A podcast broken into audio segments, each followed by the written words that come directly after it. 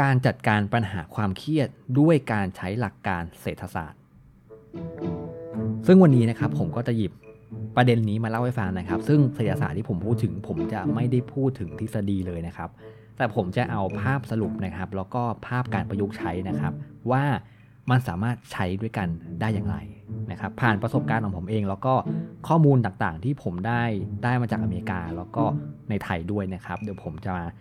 เล่าให้ฟังในภาพของวันนี้ เราจะจัดการปัญหาความเครียด ด้วยการใช้หลักเศรษฐศาสตร์ได้อย่างไร คิดอินเวสความคิดที่ดี นั้นอยู่ในตัวคุณ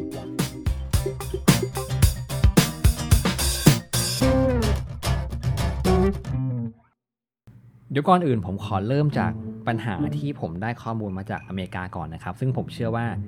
ในไทยเราก็คงอาจจะไม่ต่างจากอเมริกามากนักนะครับ ก็คือผมได้ข้อมูลมาจากอเมริกาครับว่า ปัญหาความเครียด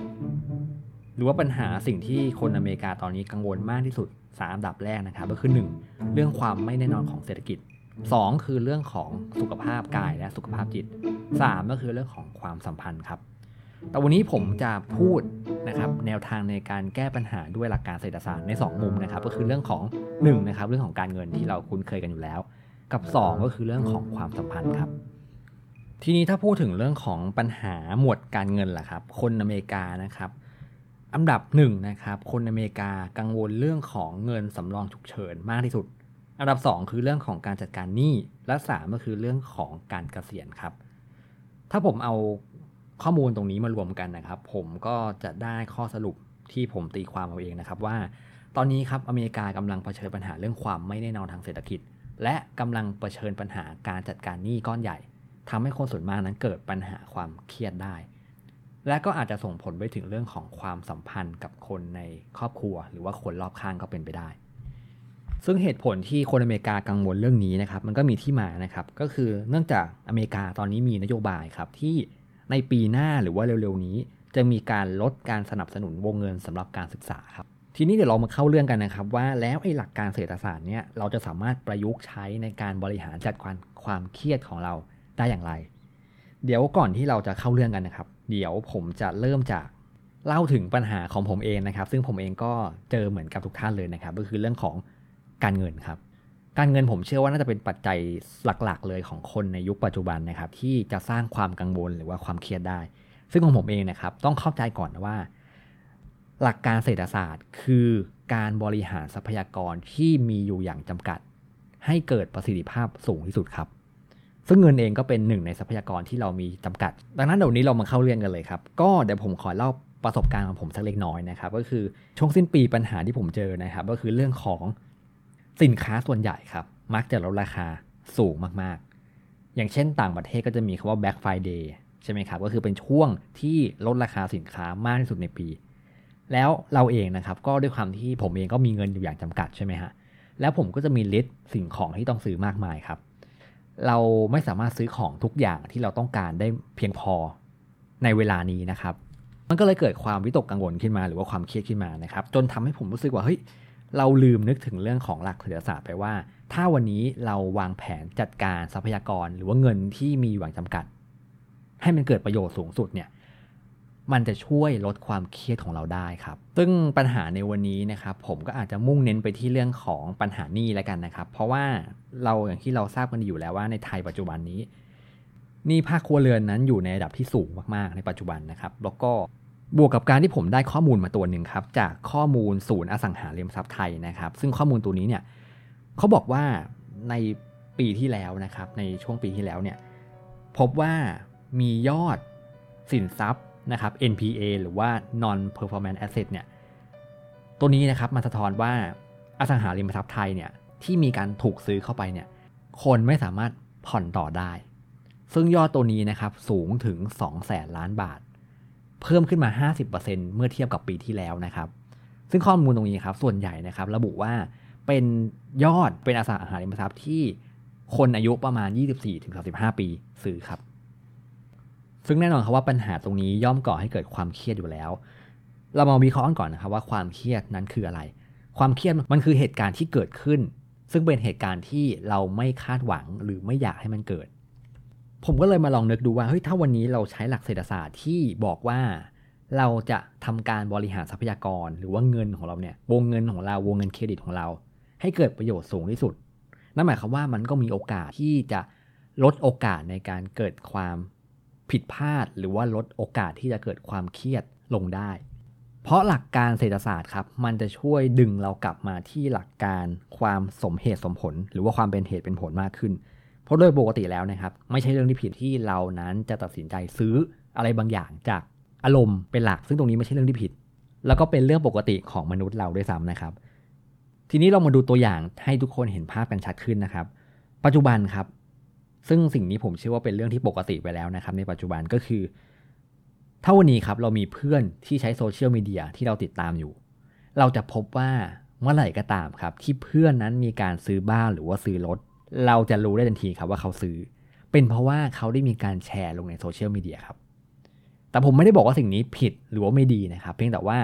มันเป็นเรื่องปกติในสังคมยุคปัจจุบันไปแล้วครับทำให้มนุษย์เราครับที่เป็นสัตว์สังคมเนี่ยรู้สึกว่าเฮ้ยเพื่อเรามีแล้วนี่ แล้วเราล่ะ เราควรจะมีหรือยัง การตั้งคำถามแบบนี้ก็สามารถเกิดขึ้นได้กับตัวเราครับ ซึ่งสิ่งนี้เองนะครับไม่ใช่เรื่องที่ผิดปกตินะครับ เพราะว่าคุณแดเนียลแคนแมนครับบอกว่ามนุษย์เราครับระบบ ที่1นนะครับระบบความคิดที่1เนี่ยหรือว่าระบบสัญชาตญาณมักจะนิยมหรือว่าชอบที่จะทำตามคนอื่นครับ เป็นเพราะมนุษย์เราเป็นสัตว์สังคมครับ มนุษย์เรายอมที่จะผิดพลาด หากเดินตามคนอื่น มากกว่าการที่จะถูกทิ้งไว้ข้างหลัง โดยที่ไม่ได้ทำตามคนอื่นนะครับวันนี้คือสิ่งที่คุณแดเนียลคเนมานอธิบายไว้ในหนังสือเรื่องของ Thinking Fast and Slow นะครับ ซึ่งการตัดสินใจด้วยสัญชาตญาณหรืออารมณ์เหล่านี้ มันทำให้เรามองข้ามเรื่องของทรัพยากรที่เรามีไปครับ เพราะอย่าลืมนะครับว่าทรัพยากรที่เป็นเงินนั้น เรามีอยู่อย่างจำกัดใช่ไหมครับ ซึ่งพอมาดูกระบวนการโซเชียลมีเดียกับมนุษย์สังคมในปัจจุบันแล้วนะครับ เราจะพบว่าในปัจจุบันครับ เรามักจะมองที่สังคมมาก่อนความต้องการในใจของเราครับ หรือพูดง่ายๆก็คือมองที่สังคม แต่ไม่ได้มองที่ตัวเราว่าเราต้องการอะไร หรือเราต้องการมันจริง ๆ หรือไม่ ทีนี้มาเข้าวิธีการแก้ที่ตรงประเด็นมากที่สุดนะครับ ซึ่งถ้าวันนี้เรารู้แล้วว่า เรานั้นมักจะถูกสังคมนั้นชี้นำแต่ผมไม่ได้บอกให้ทุกคนเลิกใช้โซเชียลมีเดียหรือไม่ต้องเข้าไปดูมันนะครับ แต่วันนี้ครับให้เราแก้ให้ตรงจุดที่สุดเลยก็คือ ให้หันมามองที่ทรัพยากรของเราเป็นหลักครับ หรือหันมามองตัวเรามากขึ้นนั่นเอง ทีนี้แล้วเราจะบริหารทรัพยากรของเราอย่างไร ให้เกิดประโยชน์สูงที่สุด ซึ่งในคำศัพท์ทางเศรษฐศาสตร์เขาจะเรียกว่าการ maximize utility ครับ หรือว่าการที่จะพยายามทำให้เกิดอัตราประโยชน์สูงที่สุด ซึ่งในที่นี้นะครับผมจะไม่ลงทฤษฎีเลยนะฮะ แต่ผมจะเอามาพูดในภาษาที่เราเข้าใจง่ายๆคำว่าทำให้ประโยชน์สูงที่สุดของแต่ละคนนั้นก็อาจจะไม่เหมือนกัน ดังนั้นข้อนี้จะไม่ได้มีตายตัวนะครับว่าประโยชน์ ของเรานั้น เราควรจะให้ประโยชน์กับอะไรมากที่สุด ให้เรานึกขึ้นมาครับเดี๋ยวผมจะมีตัวอย่างของผมเองให้ดูด้วยนะฮะเสร็จแล้วครับ ถ้าเราจัดหมวดหมู่ประโยชน์ สิ่งที่เราให้ความสำคัญแล้ว ขั้นตอนต่อมานะครับก็คือให้เราจัดลำดับความสำคัญครับ ว่าสิ่งไหนที่เราคิดว่ามันสำคัญที่สุดสำหรับเรา และสุดท้ายครับ เราก็ใส่ทรัพยากรที่เป็นเงินเข้าไปครับ ถ้าเห็นภาพมากขึ้นเดี๋ยวผมจะยกตัวอย่างของผมเองนะครับ ก็อย่างของผมเองนะครับ ประโยชน์ ที่ผมให้ความสำคัญนะครับ ก็คือมี 3 อย่างครับ 1 ก็คือเป็นเรื่องของความสุขทั่วไปครับ ก็คือซื้อของทั่วไป ซึ่งตัวนี้ผมจะให้น้ำหนักพอสำคัญอยู่ที่ 20%สมมติผมหาได้ร้อยผมจะใส่เข้าไป 20 ส่วนข้อที่2นะครับคือเรื่องของหนังสือแล้วก็หมวดพัฒนาความรู้ ข้อนี้ผมให้ความสำคัญคือ 50%นะครับแล้วก็ข้อ 3 คือเรื่องความบันเทิงทั่วไป ข้อนี้ผมจะให้น้ำหนักความสำคัญอยู่ที่ 30% สิ่งนี้เราจะเห็นได้ว่าไม่ใช่ห้ามเราก่อนหนี่หรือไม่ได้ห้ามเราซื้อบ้านซื้อรถ ถ้าเราจัดลำดับหมวดหมู่ความสำคัญแล้ว เมื่อเราใส่ทรัพยากรเข้าไปแล้ว เรามีเกณฑ์ของเราแล้วว่าเฮ้ยตัวเลขเนี้ยมันปลอดภัยแล้ว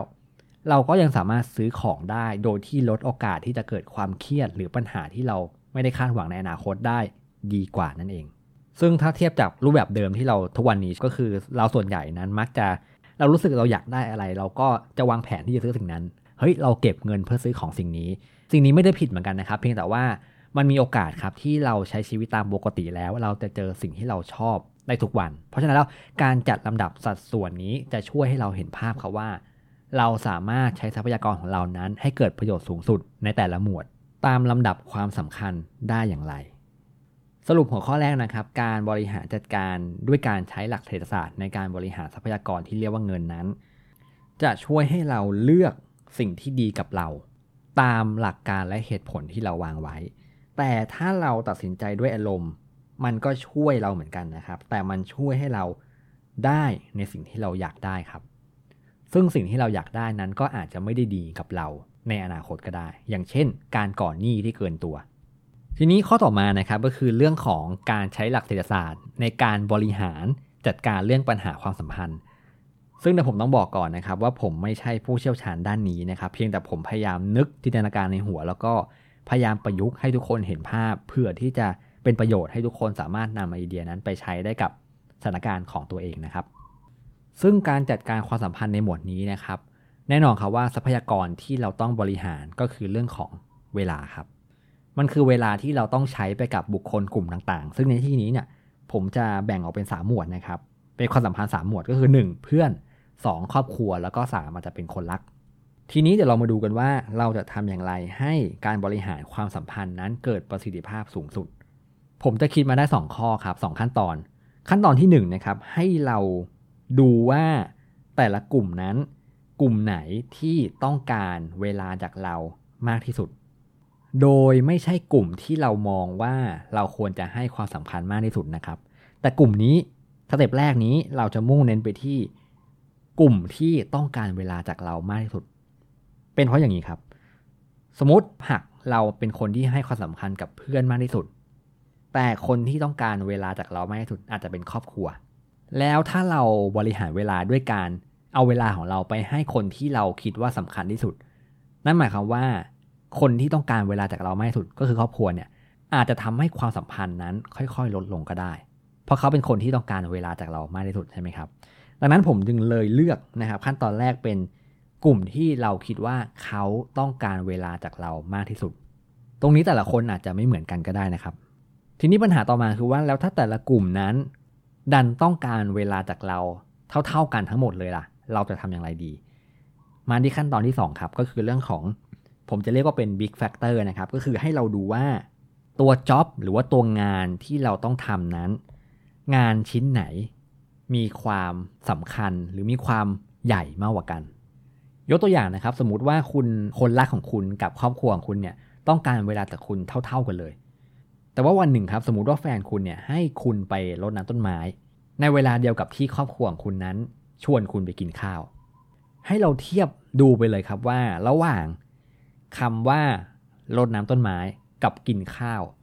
คุณคิดว่าสิ่งไหนมันเป็นสิ่งที่ใหญ่กว่ากัน หรือเป็นจ็อบที่สำคัญกว่ากัน โดยที่เราไม่ต้องดูบุคคลนะครับ เป็นเพราะว่า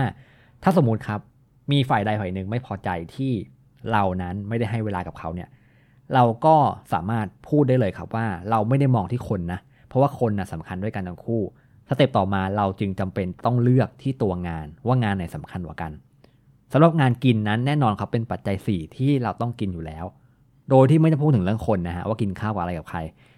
แต่รดน้ำต้นไม้นั้น จริงๆก็สำคัญครับ จริง ๆ แต่ละคนก็อาจจะมีประเด็นจุกจิกบ้างเล็กน้อยนะครับ เพียงแต่ว่า